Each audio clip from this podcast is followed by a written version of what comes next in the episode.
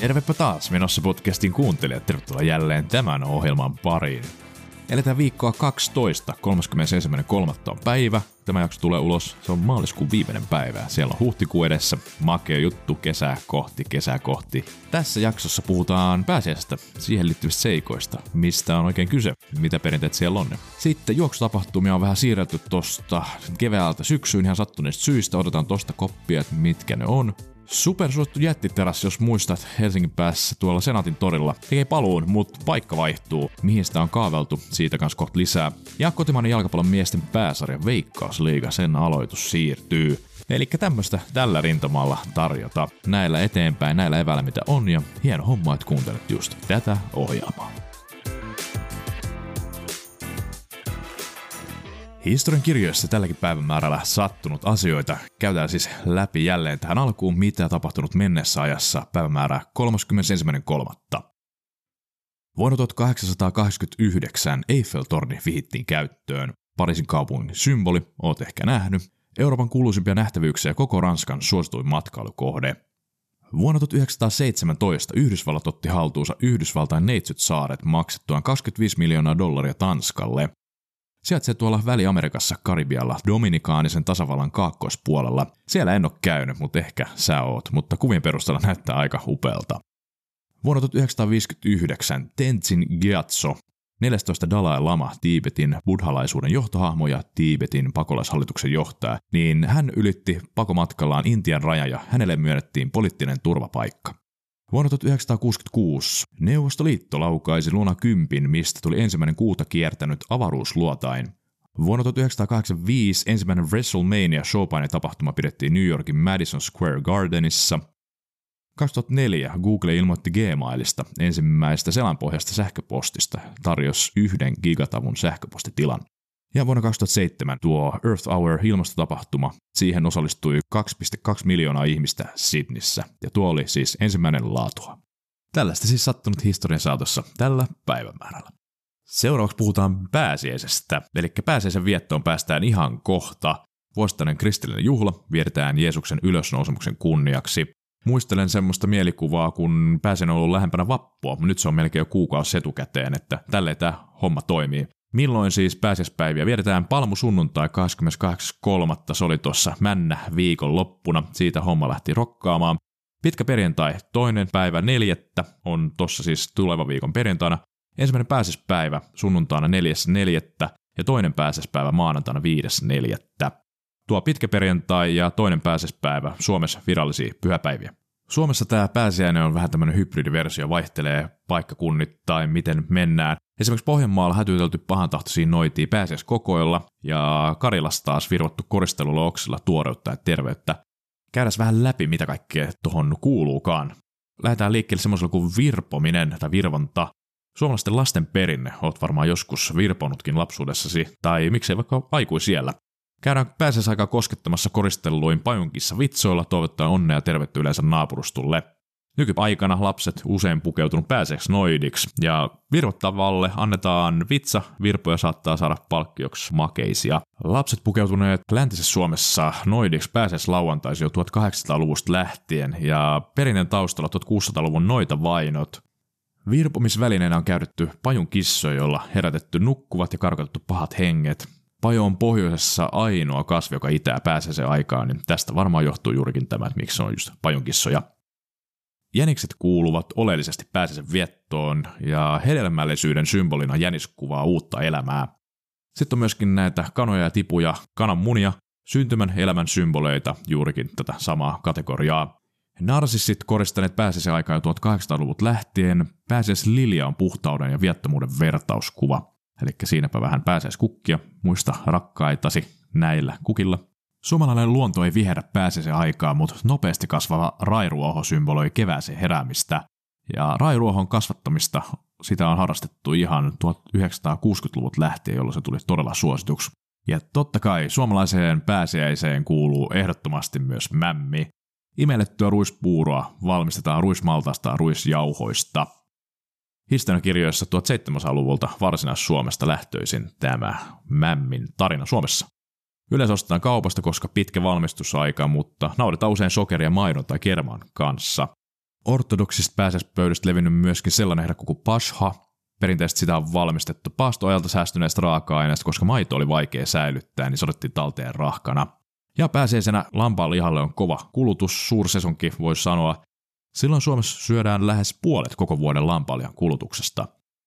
Sitten päivitellään vähän noita päiviä. Mainitsinkin tuossa noita muutamia, mutta on myöskin tämmöisiä ei niin tunnettuja päiviä, mitkä liittyy tähän suomalaiseen pääsiäisen viettoon. Aloitetaan ihan tästä kello keskiviikosta, mikä on siis nyt käsillä. Eli kello keskiviikko. Keskiviikkona navetassa talvehtineelle Karjalle laitettiin kellot takas kaulaan, ja kellot kaulas lehmät sai lainunta ulkona, niiden olin paikka kuului tupaan asti. Päästään Kiiras torstaihin. Torstaina karkotettiin pihapiirissä vaikuttava paha olento Kiira kiertämällä taloja pihamaat kolisevan romu sekä savuavan tervaastian kanssa.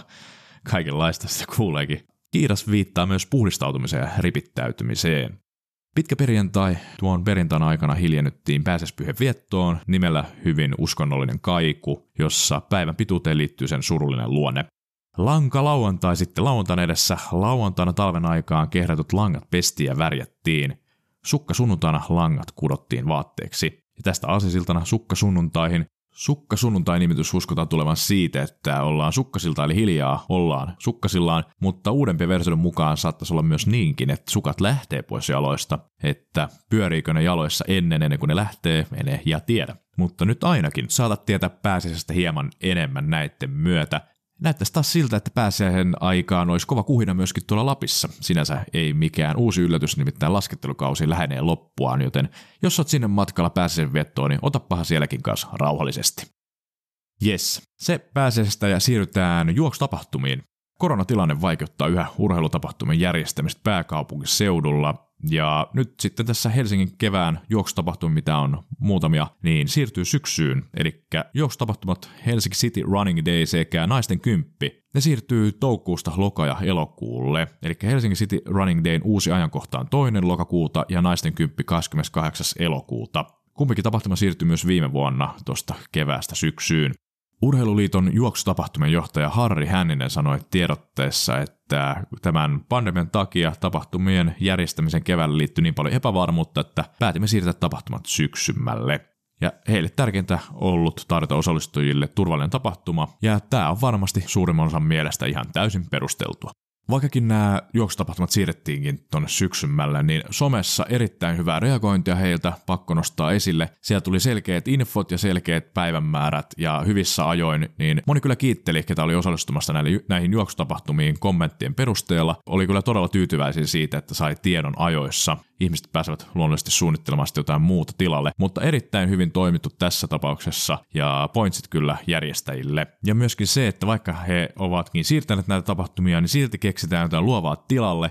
29.5. järjestetään jälleen virtuaalikymppi, eli virtuaalitapahtumassa jokainen lenkkeelle omalla reitillään, ja he tiedottavat lisää virtuaalikympistä pian nettisivuilla ja Citroen naisten kympin somessa, joten otapahan sieltä seurantaan, niin ainakin joku juoksutapahtuma on tässä tulossa. Sitten siirrytään tuohon jättiterassiin, mikä oli täällä Helsingin päässä. Eli Supersuosi on saanut jättiterassipalaa keskustaa, mutta tällä kertaa se ei olekaan Senaatin torilla, vaan paikka vaihtuu. Eli viime kesänä järjestetty Senaatin torin terassikokeilu saa tulevana kesänä jatkoa, mutta nyt tätä terassialuetta suunnitellaan Kasarmitorille. Mikäli koronatilanne sallii, sinne katsotaan kesällä helsinkiläistä ruokakulttuuri, taidetta, merellisen Helsingin tunnelmaa. Näin sitä kerrotaan Helsingin uutisissa. Viime kesän terassikokeilu Senaatitorilla oli todella onnistunut ja hanke keräsi kiitos kaupunkilaisilta ja kotimaan matkailijoilta. Sen merkitys mukana olleille ravintoloille ja koko keskustan elinvoimaisuudelle oli huomattava, sanoo Helsingin pormestari Jan Vapaavuori tiedotteessa. Se on ihan totta, että pitkittyneen pandemian takia tarvitaan vastaavia piristysruiskeita ja niitä myös tarvitaan edelleen. Kasarmin torin kesä on määrä avautua Helsingin päivänä 12. kesäkuuta jatkua elokuun puolivälin saakka. Ravintolatoimijoiden haku aukeaa 6. huhtikuuta, siitä ilmoitetaan erikseen. Eli jos haluat tonne toimitsemaan ravintolatoimintaasi tuolle torille, niin oppa tarkkana 6. huhtikuuta ja seuraapa kanavia. Sanotaan näin, että odottavan aika on pitkä, mutta myöskin odotus palkitaan. Täällä odotellaan kuumeesti myöskin, milloin terassikausi pääsee alkamaan, ja ehkä se alkaa juuri tuolta Kasarmin torilta. Ja sitten vielä urheilun ihmeellisestä maailmasta. Miesten pääsarja jalkapallon parissa Veikkausliiga tämän liigakauden alku siirtyy tänäkin vuonna aiemmin suunniteltua myöhempään ajankohtaan. Ja Veikkausliigan hallituksen mukaan, niin Veikkausliigakausi 21, aloituspäivä 24. huhtikuuta.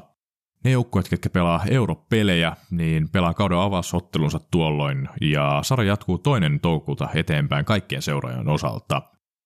Runkosarja päättyy sunnuntaina 26.9., jonka jälkeen joukkueet jaetaan lokakuun aikana pelattaviin mestaruus- ja haastajasarjoihin. Näin. Siirrytään tähän lopuksi tämän podcast-ohjelman viimeiseen osioon, eli merkkipäivät osioon. Käydään läpi, mitä tulevalle viikolle merkkipäiviä onkaan luvassa.